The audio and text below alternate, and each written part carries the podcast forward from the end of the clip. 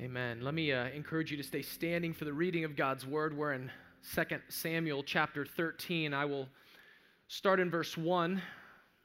Ask you to bend your knees just a hair for 39 verses. This is the word of the Lord. Now, Absalom, David's son, had a beautiful sister whose name was Tamar.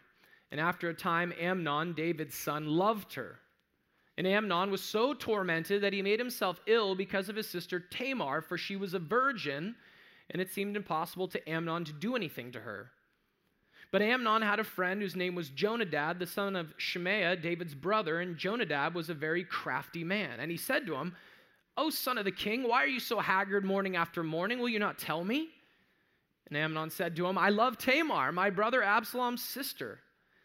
Jonadab said to him, Lie down on your bed and pretend to be ill. When your father comes to see you, say to him, Let my sister Tamar come and give me bread to eat and prepare the food in my sight, that I may see it and eat it from her hand. So Amnon lay down and pretended to be ill. And when the king came to see him, Amnon said to the king, Please let my sister Tamar come and make a couple of cakes in my sight, that I might eat from her hand.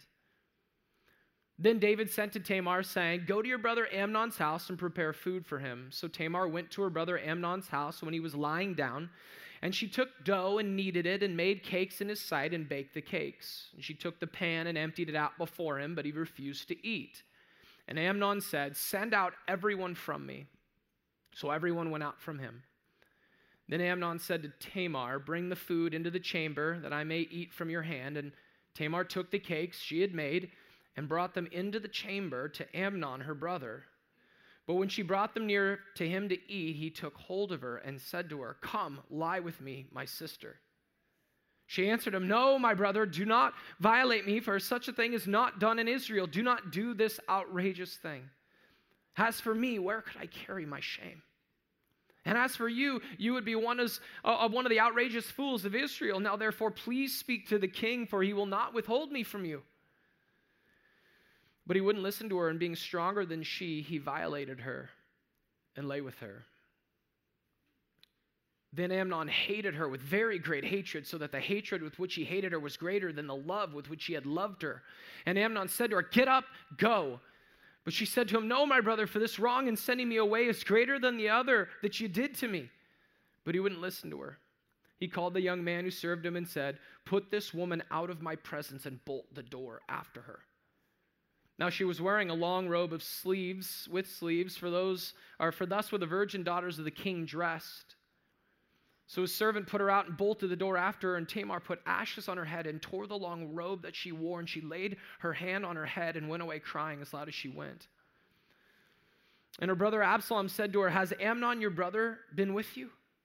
Now hold your peace, my sister. He is your brother. Do not take this to heart. So Tamar lived a desolate woman in her brother Absalom's house. When King David heard of all these things, he was very angry. But Absalom spoke to Amnon, neither good nor bad, for Absalom hated Amnon because he had violated his sister Tamar. After two full years, Absalom had sheep shears at Baal Hazor, which is near Ephraim. And Absalom invited all the king's sons, and Absalom came to the king and said, Behold, your servant has sheep shears. Please let the king and his servants go with your servant.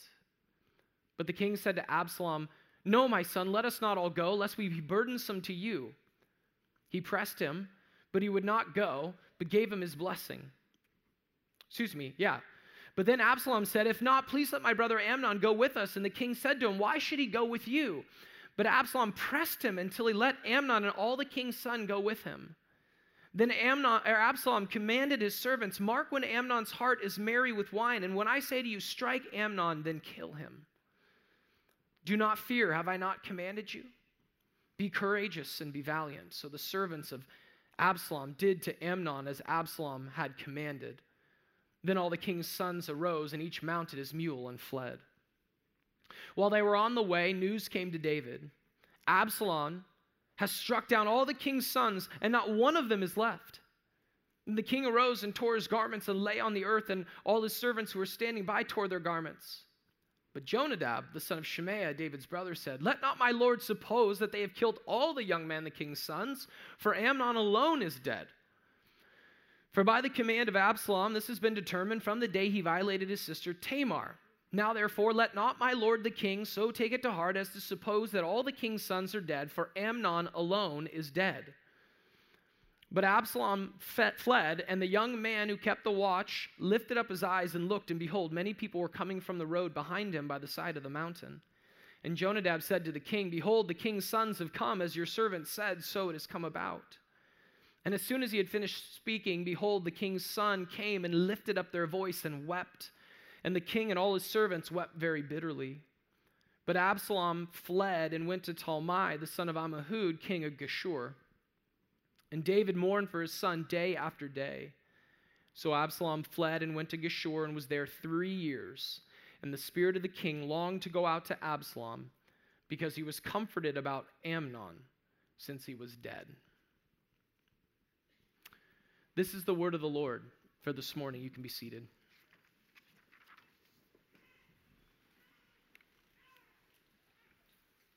Well, good morning, church.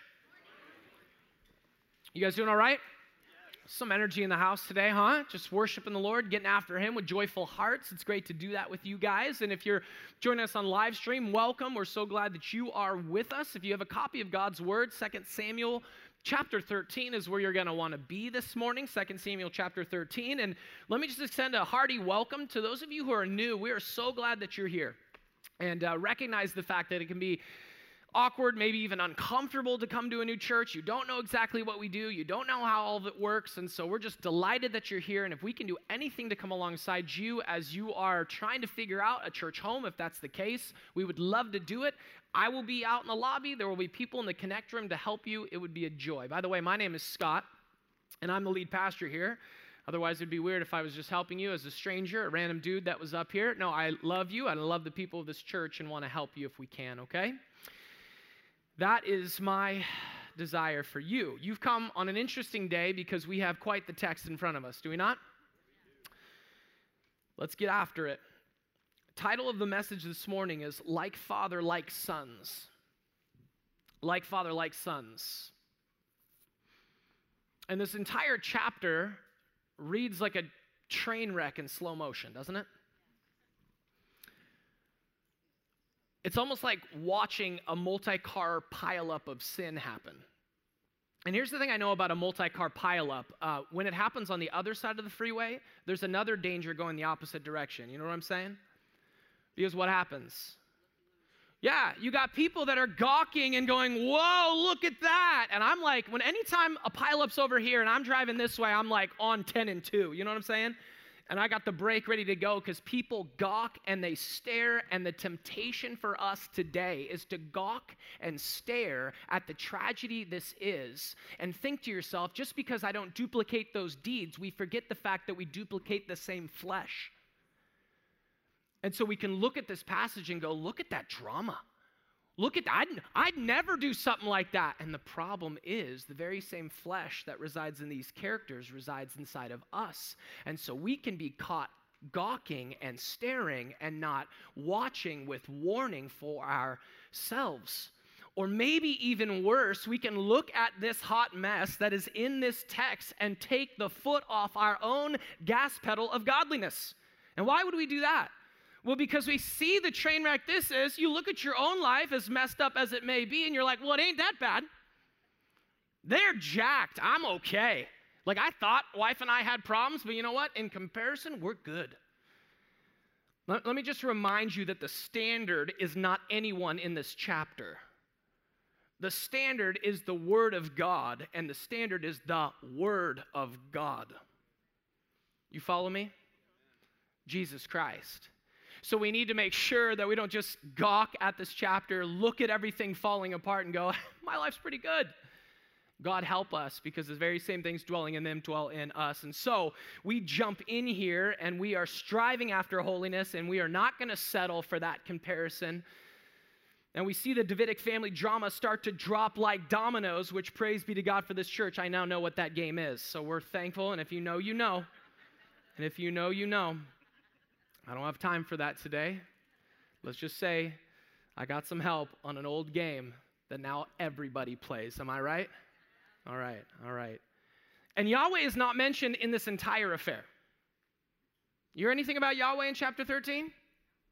Nothing. So you could say that the kingdom is falling apart. Chaos is happening everywhere. Yahweh's nowhere to be found. Has he gone fishing? Has he retired early? Is he kind of like, hey, you know what? This is such a mess, I'm out. Is that what Yahweh has done? No, of course not. We know what's going on is actually the fulfillment of what Yahweh said in chapter 12. Did he not? In verse 10? As a result of David's sin against Bathsheba and Uriah, he said, Listen, the sword would not, David, depart from your house. Is that not what we're seeing here? And further in verse 11, he said, I will raise up evil against you out of your own house. This is precisely what takes place from chapters 13 all the way through chapter 20. And so, get this this is the big idea for this morning, and I'm going to leave it in David's position, and we're going to draw out implications and applications for us. But chaos in David's house highlights the reality and consequences of David's sin as Yahweh said it would. So when it seems most out of control and things seem most chaotic, what is our solace? What is our comfort in those moments in our lives where it just seems like everything's getting worse? And it does feel like that sometimes, doesn't it? It feels like evil is getting more evil. Feels like wickedness is getting increasingly more wicked. What is our solace in the least when nothing else seems to make sense? And it's this Yahweh is fulfilling his word. Yahweh is fulfilling his word of judgment. When you look at a Second Timothy chapter 3 and it says, "But in these last days consider men will be lovers of self." Right? They will be ruthless and reckless and, and all kinds of uh, haters of good and lovers of evil and inventors. All this kind of stuff happens, and we're going, oh, wait. This is God fulfilling his word. See, chaos in David's house highlights the reality, we're going to see this, and consequences of David's sin as Yahweh said it would. When I highlight chaos and I highlight consequences, one of the applications for us is to understand that when you engage in sin, the consequence in your life is some form of chaos. Nothing's changed. We see it highlighted here. What do I mean by highlighted? Well, the way this chapter breaks down is fascinating because it breaks down into two major sections that are, in a sense, an elevated repetition of the sins of David played out in his sons.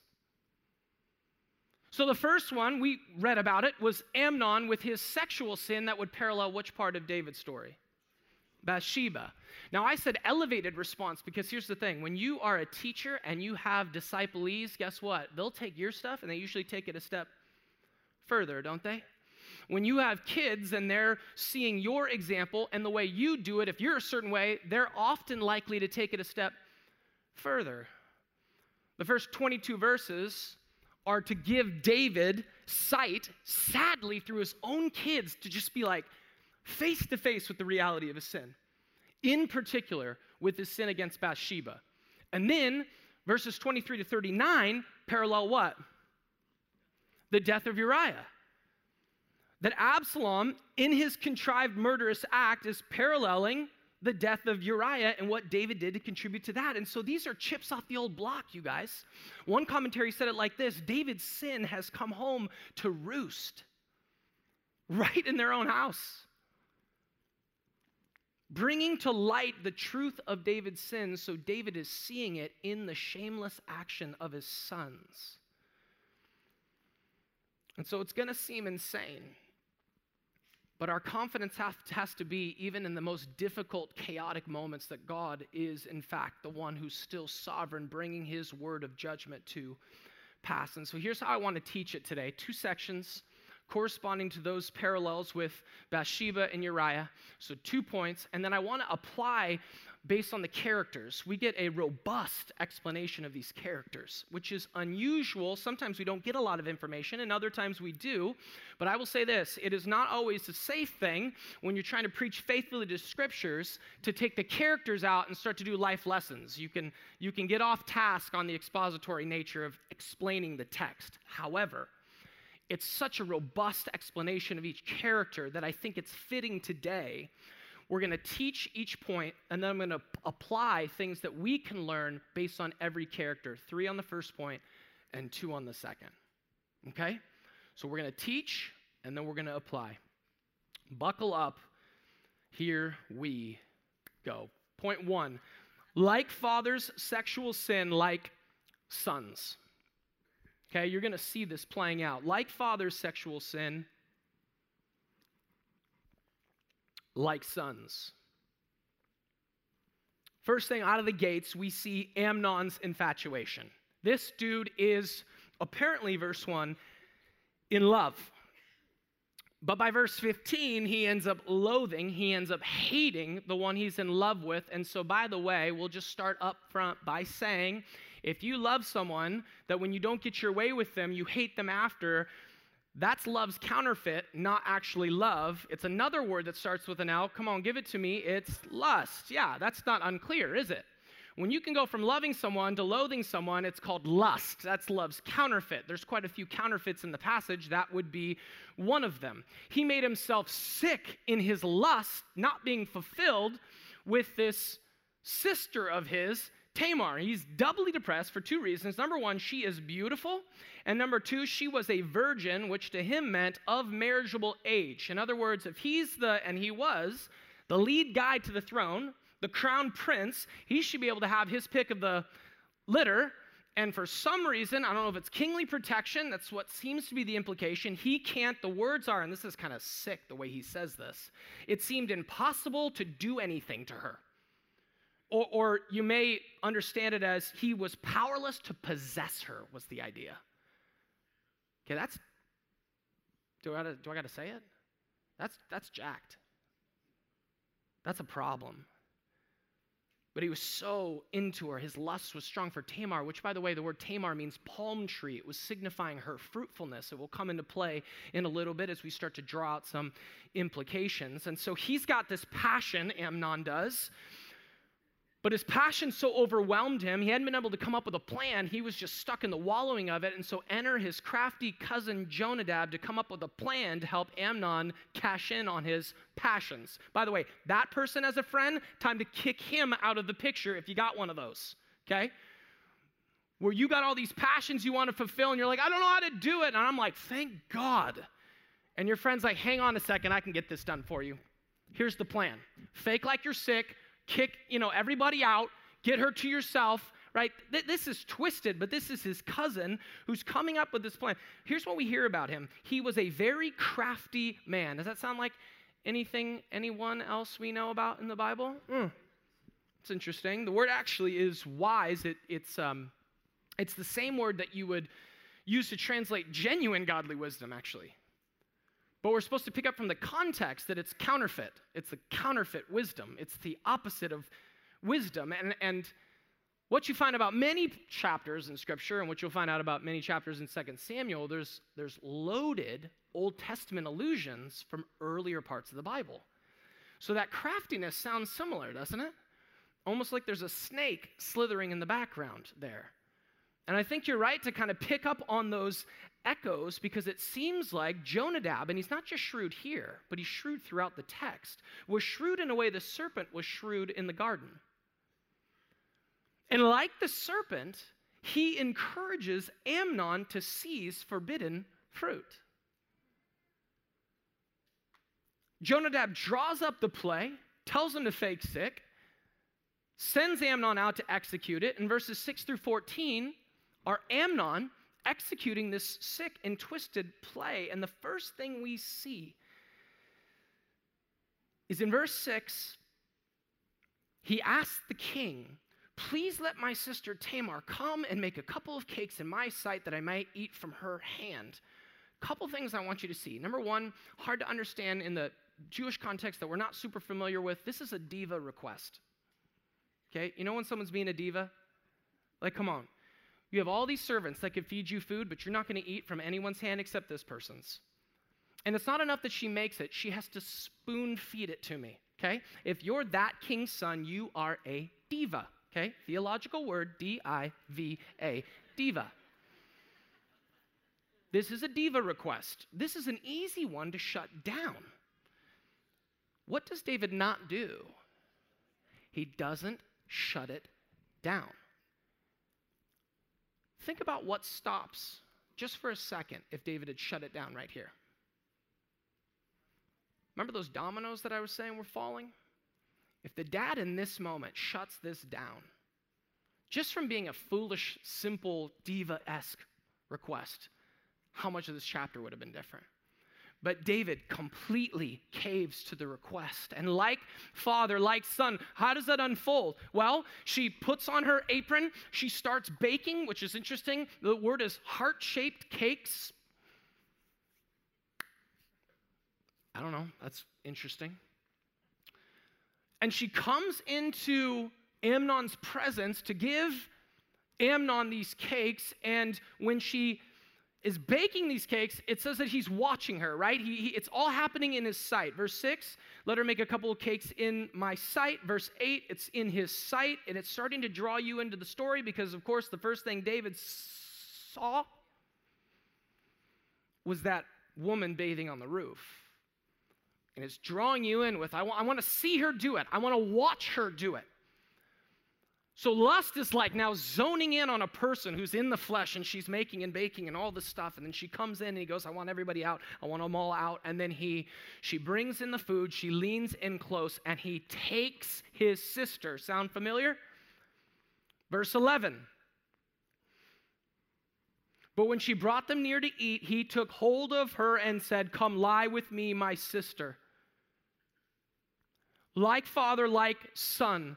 Amnon uses his strength to overpower her. Just like Amnon, David used his superior position to take a woman. There's also interesting allusions to Joseph and Potiphar's wife. In fact, the same language used of Joseph to in the situation with Potiphar's wife, where Potiphar's wife is basically saying, Come lie with me, Genesis 39 12, ends up being the exact same Hebrew language that's here when Amnon says to Tamar, Come lie with me.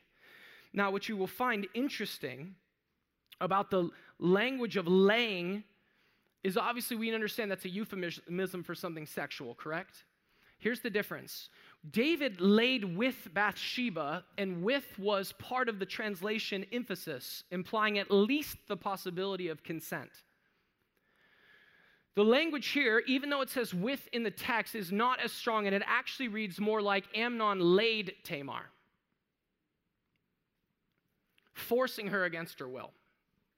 So, four times in the text, she's pleading with him not to do it. Four times. The first thing she appeals to is you'd be disobedient to God's word. And listen, the person that's so lustful, they're about to grab your hand and do something inappropriate to you, is probably not going to listen to, hey, you disobeyed God's word right? You ever tried to evangelize someone? You're like, well, let's just start by you're being disobedient to God's word. And they're like, I don't care about God's word, right? So then she goes, okay, well, if you do this to me, this shame stays with me forever. My life in this moment is ruined. She's pleading. And then she goes, okay, that's not going to work because you could see it in his eyes, like he wanted her. And he goes, okay, fine, all right. If you do this, you won't even get the throne. People aren't going to trust you. This wickedness, this will compromise your ability to ascend to the throne. He still wasn't hearing anything. And he goes, she goes, well, at least let's talk to David. Maybe we could get married first and this will be okay, which by the way wasn't okay anyway. She's grasping at straws. She is desperate to get out of this situation. And the authors crafted the story in such a way where we come to this place in verse 14 through verse 15a where we see this is where the, story kind of hones in on its emphasis. It says this, but he would not listen to her. And being stronger than she, he violated her and lay with her. And then Amnon hated her with very great hatred, so that the hatred with which he hated her was greater than the love with which he had loved her. So you have to understand that lust and loathing don't go far apart. He hated her right after. Why? Well, you could imagine a whole bunch of different reasons. We don't know from the text. But maybe just that it was such a struggle. She resisted him so much that she, he hated her for that resistance, even though he committed the act. It poisoned the well even more. Obviously, it was a recognition of something ungodly and sinful that he had done, and he shuts her out. And he says it in a way, the text says, get up, go. But you may have a different translation, and it's literally, get this out. That's what he says. dehumanize, depersonalize, get this out, and like a piece of impersonal trash, she is tossed to the curb. Forget that. Forget her. Forget it. And then you compound that sin with the fact that if that had gone on and that behavior had been engaged in in any way, shape, or form that was certainly less violent than this, there was a requirement of a bride price to be paid, which only compounds his sin, of which he says, Get her out, bolt the door, I don't want to see her again. And her life from that moment on could be summarized in one word, which we see in verse 20, which is the word desolate. It's like a living death for a Hebrew woman. No marriage but been violated and no children puts you in a very, very difficult spot. And Absalom takes her in and cares for her, and, and she, he, almost, he, have a, he has a sense like, who did this? Like, he almost already knows. He, he asks, did, did, did Amnon do this essentially? Like he has this understanding going on. And, and then we get to verse 21, and here's when King David, king and father, has an opportunity to regulate. When King David heard of these things, he was very angry. And so he, and so he, so he did nothing. He didn't do anything. You have a problem with that? Like I have a visceral react. I'm like, angry just thinking about it. Listen, with that level of atrocity, anger is not enough. That should be clear, right? Anger, he, he did nothing but be angry. Which, of course, doesn't help his own son's foaming anger as we think about how the story unfolds. This is the first portion that parallels the sin of David with Bathsheba, he's now getting to see it in his own son's sins. So let's see if we can't apply this a little bit. Let's take some lessons from Tamar first. And the first thing I want you to understand about Tamar, church, is we need to listen to Tamar. She was not listened to, and we need to listen to her. What do I, need, what do I mean by that? You and I need to listen to Tamar. I mean that you and I need to acknowledge and abhor this perversion in this text. That's what we need to do. We need to hate this with the hatred of hell, hatred, hate, hate, hate this with horror. We need to, if we're going to hate sin the way she pleads with us to hate sin, we need to call sin what it is. This, loved ones, is rape. This is actually worse than rape. It's incestual rape, which is doubly forbidden in the Old Testament. Leviticus 18 9, Leviticus 18 11, Leviticus 20, Deuteronomy 20. It's multiple times forbidden the words violate, which means forced, and the word nebelah, which means godlessness. You get the word outrageous in the text. It is used for the most heinous of sexual perversions, like the act of homosexuality it's used for, as well as this act of rape and others such like that. But the most egregious forms of engaged sexual sin, the word nebelah, godlessness, is used. This is a forced taking of Tamar, and we need to call it what it is so we can hate it like we should hate it. And I'll just say this um, some of you, sadly, may have this story to some degree, but others don't. And so, how do we then apply this on a level that's maybe more across the board? And I would just say this ladies, if someone is pressing you to have sex outside of marriage, that is lust, not love. Period. And honestly, that would be the perfect moment to dump them. They don't love you no matter how much they say they love you because the Bible gets to define what love is, and you getting pressed to have sex outside of marriage is not love. That's some counterfeit thing that, if you're not careful, could end just as badly as this in the sense of the loathing, in the sense of the heartache of all this. But I will say to the one who's struggling today, and what a question where could I carry my shame? Somebody may be walking in some of this today. That it has been affected. You are the recipient of, of some sort of abusive sexual relationship, heaviness. Where could I carry my sh- uh, shame? And you feel alone in that let me just encourage you to carry it to a little hill called Calvary. Let me just encourage you to carry it to Jesus. No one can carry your shame like Jesus carries shame. No one bears the burden of sin against you as well as sin you've committed against God in other ways like Jesus who is gentle and lowly. Take your his yoke upon you for his burden is light and delight yourself in Him. Lean into Him, trust Him. Come around biblical counselors that can pray for you and come alongside you in the healing, but only Jesus can provide the healing that you need from some shame that you're walking in. And so, to the question of Tamar, where could I carry my shame? Take it to the cross of Calvary.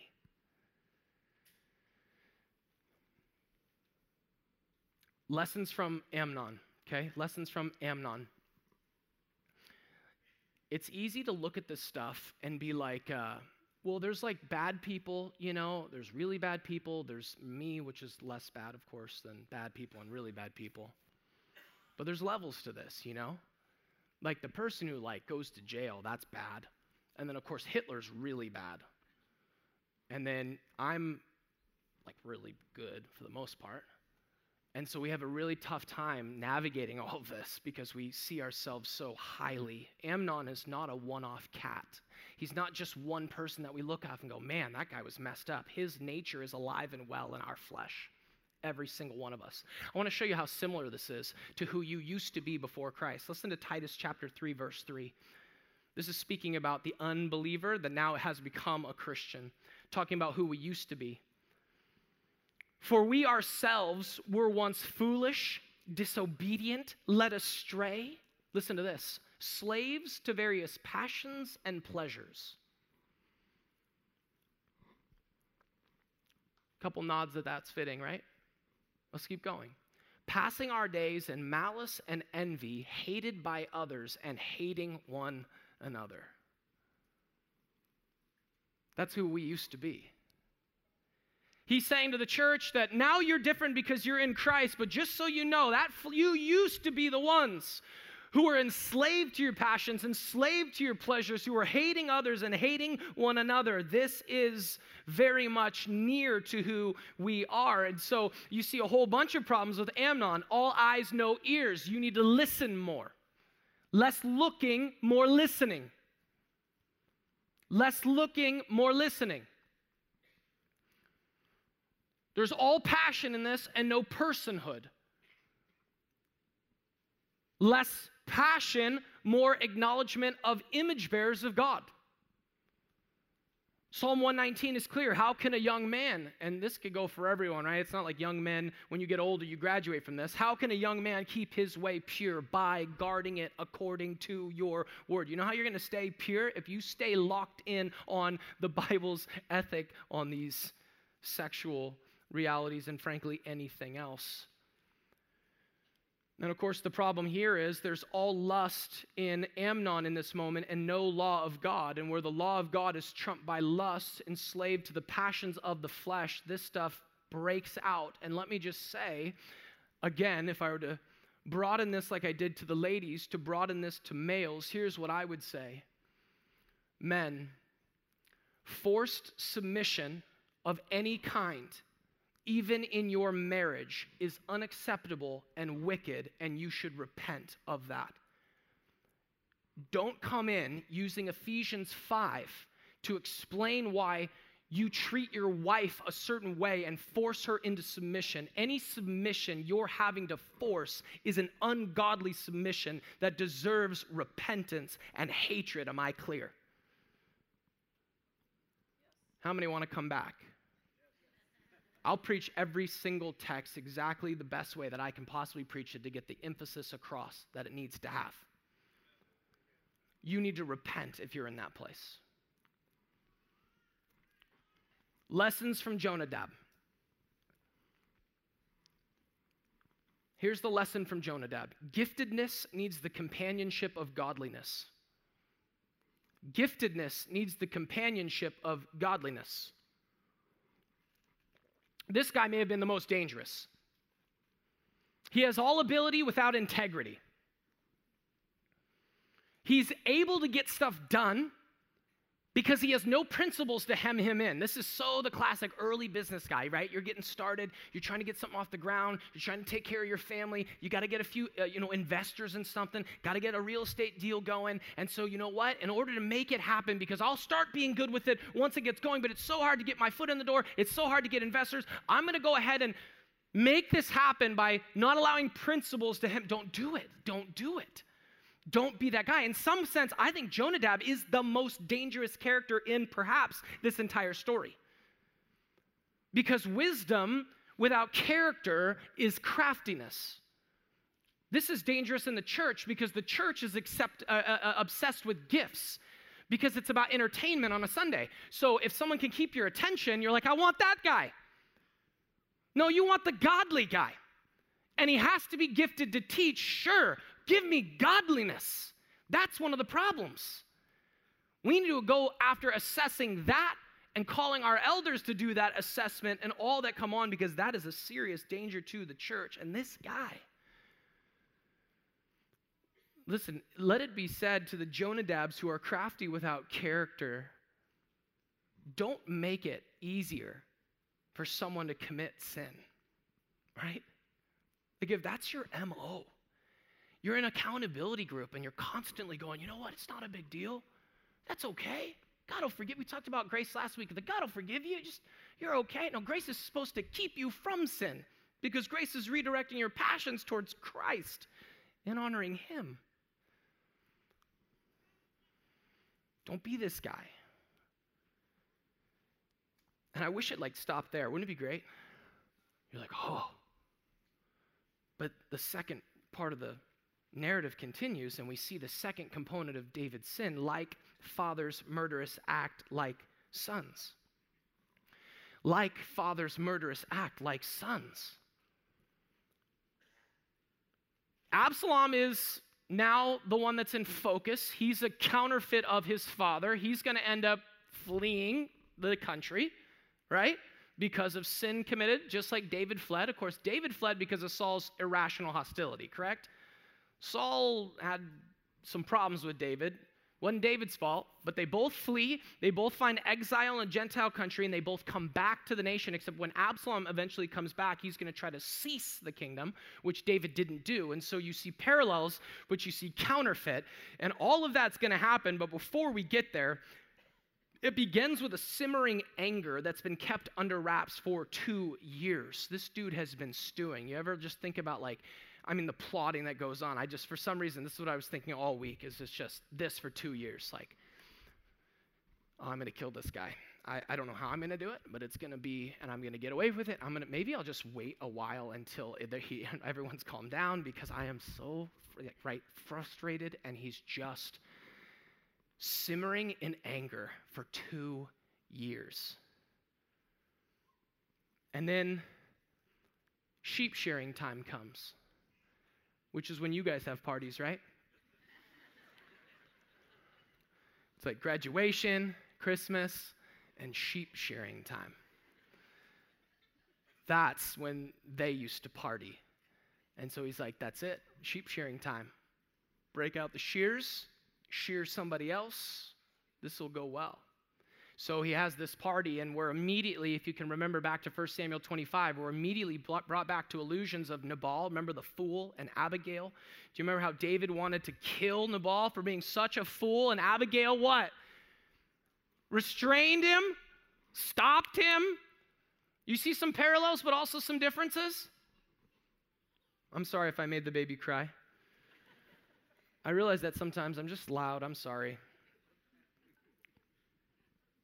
There's connections with Nabal and Amnon. They highlight the differences between Absalom and David. When in David encountered the fool at Nabal in 1 Samuel 25, he was ready to take vengeance but was restrained. Absalom comes and does it and shows no such restraint. So, what do you have? Verses 24 to 27. David is uh, the recipient of an invitation from Absalom come to this party. You will shear, we'll hang out, we'll eat, it'll be awesome. David says, You know what? If I come with all my servants, that's going to be way expensive. I'm not going to do it to you. And he goes, No worries, because he didn't really care anyway, because he wanted to invite who? have your son come take your place. And so the son is, and, and what happens with David again? He, he does what? He does nothing. He just caves again. And so they're invited over. Amnon's now in his place. The execution plan takes place. And this is what Absalom said. He says, When the time is tipsiness, right? When he gets tipsy, that's the time to listen to my command and kill him. Okay?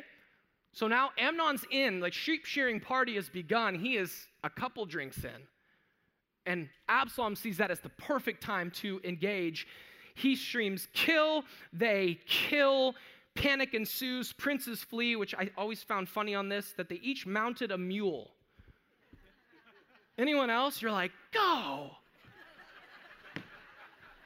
right? It's like, you mean valiant horse, caca, you know, and it's out of there. And I'm just seeing like all the kings like, no, in slow motion.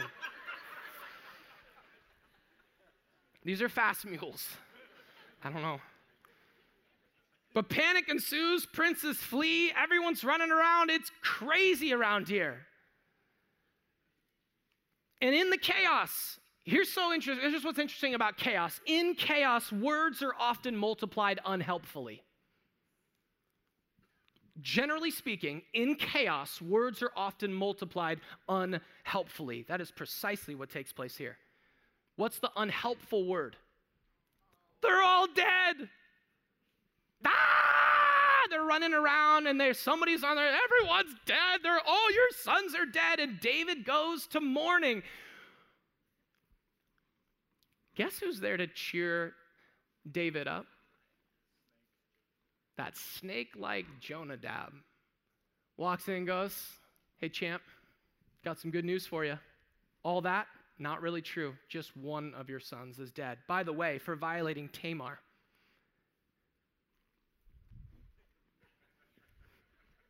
I'll leave you with that.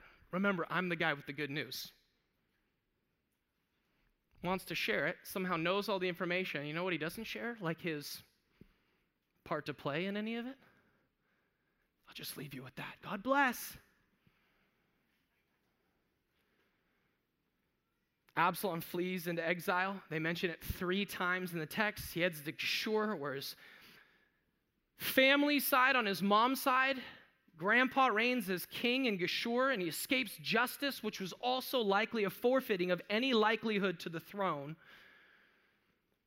And it says in verse 39 that the spirit of the king longed to go out to Absalom because he was comforted about Amnon since he was dead.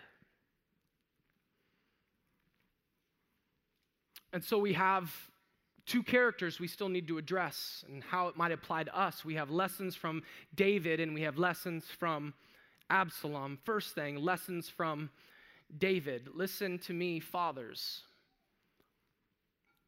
You are shepherding, shepherding your family into something right now you are shepherding your kids into something, and you doing nothing is shepherding them into something. Instead of it being your leadership, they are taking it on from somewhere else, likely the world.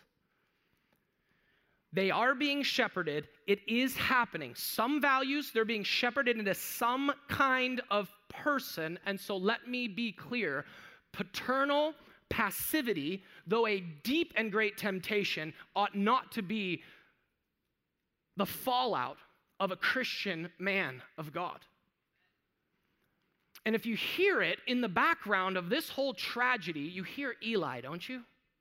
From 1 Samuel. Do you remember Hophni and Phineas who were picking off the chicks at the temple and doing stuff they shouldn't be doing? It has that same vibe. And Eli wasn't controlling his kids because he was a worthless man. And in the same way, David doesn't doesn't discipline his kids, he doesn't step in and do what's right. And I, and I get it. He's hemmed in by his own hypocrisy, isn't he? I mean, what am I going to do? Hey, kid, you really shouldn't sleep with someone who's not yours and leverage some sort of authoritative power over, oh, right? Like, think about that's the reason people don't go to church, right? Because they don't want to have this heavy of a message. They're like, I'm out of here, you know? It's the reason why people don't go show up to small group when they've had a really bad week of sin because they don't understand the gospel. That when you have a really bad week of sin, that's the best time to be in church. That is the best time to come to a small group. But in our flesh, then we blame the church for being mean and evil. That guy up there, he was screaming, he was loud, he was, that's, that's just me. And so I'm sorry, that's a problem you and God can take up. Maybe you'll trim me down a little bit, but the content is good for your souls to hear. Because it softens you to the Lord if you will let God do your work and you won't run as far from Him in the future. David was hemmed in by hypocrisy and it left him being indulgent with his kids. They could do whatever they want, they could say whatever they want. And the, the whole principle on this, guys, is do not let your love for your kids reign above the law of God's word. When you look at 1 Samuel 2 and you look at Eli, God's rebuke to them is that you honored your sons above me by letting them do whatever they want. Do not let it be said of you that you honor your sons above the Lord. You love your sons by honoring the Lord above them. And you navigate what you do even if they don't understand it because you believe God's word is true. Stand on it and lead with courage, men step up and do that because of David's lack of courage and weakened by his sin, he failed to rule firmly and he passively allowed his children to grow up as violent men who would do far greater damage than would have been caused in the relationship had he just stepped up at the beginning and had a word. Last thing lessons from Absalom. The anger of man does not produce the righteousness of God. Always, always, always true. The anger of man does not produce the righteousness of God. And we just keep thinking, no, this time it does, though. This time it's going to work. Well, that was somebody else, but when I execute anger, it's no, it's not going to go well. You are ba- vengeance is the Lord's, not yours. When you take up vengeance, you enter into the, now you're in the same sinful party as the one you want to execute vengeance upon. You've just now fallen into the same boat of sin, for which God will judge perfectly and bring perfect vengeance on sin in its appropriate measure to every single last person Either that vengeance will fall upon Christ and whom the believer has trusted in, or that vengeance will fall upon the person who has rejected Christ and will be judged for that eternally. And again, Absalom is not the rare exception here, but the universal rule of the reality of our flesh. If you just look at the big picture for a second, just spread it out. There's no one doing righteousness in Israel in this chapter. You say, how, how does that play out? Well, look, look, at, look in here. Look at us. We have the same truth. Psalm 14, 1 through 3, Psalm 53, 1 through 3. There is no one who does good. No, not even one. It is a train wreck. Our lives, apart from Jesus Christ, are train wrecks of righteousness. It's complete unrighteousness in various ways, shapes, or forms. Even the best things we do, we don't do it to glorify God apart from the help of the Lord.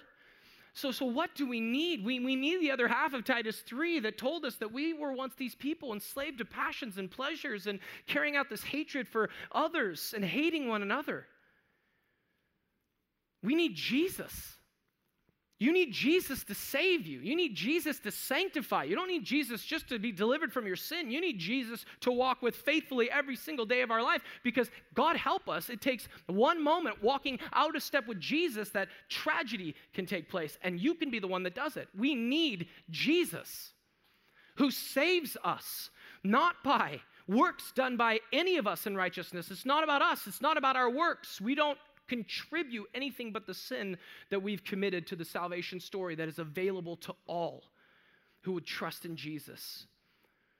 We're saved not by works done in righteousness, but according to his own mercy, by the washing of regeneration and renewal of the Holy Spirit, so that being justified by his grace, we might become heirs according to the hope of eternal life. You receive Jesus Christ by grace through faith in Him. And when it's real, He changes you from the inside out. And what that means is not that your flesh disappears, but there's a superior passion that starts to trump the flesh. And by the power of the Spirit, you now are no longer enslaved to sin. You can be slaves to righteousness. And we walk that road. And six of us are excited about that, you know? I'm just kidding. You guys all are, but you're you're you're just dialed in the moment of recognizing what a blessing. What just even an acknowledgement of that. Like, yes and amen. Thank you, God. So as we come to the table today and we think about the gospel and we think about our lives, it's it's just this reminder of but by the grace go, by the grace of God go I. And were it not for Jesus Christ, we would be a wreck because I was just thinking about this week. I was going, man, I feels like I'm walking. You know when Peter's walking on water and he's got his eyes on Jesus and then he's floating, right? Right on top and floating. He's standing on it, floating. You know what I mean. And then he takes his eyes off Jesus just for a second. What starts to happen? He just starts to sink. When we come to communion, it's to get our eyes back on Jesus.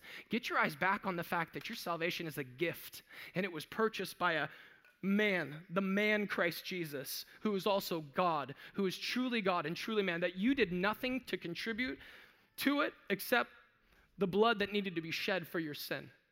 And because you are in Christ by faith, and this is for Christians, you come to the table and you take with great joy and thanksgiving as a people who have been bought out of our sin, out of our darkness, and have been ushered into the kingdom of His beloved Son. So, as I go down, you come up and grab the elements. Will you, if you're believers in the Lord Jesus Christ? And then Pastor Ben will lead us as we continue to worship together.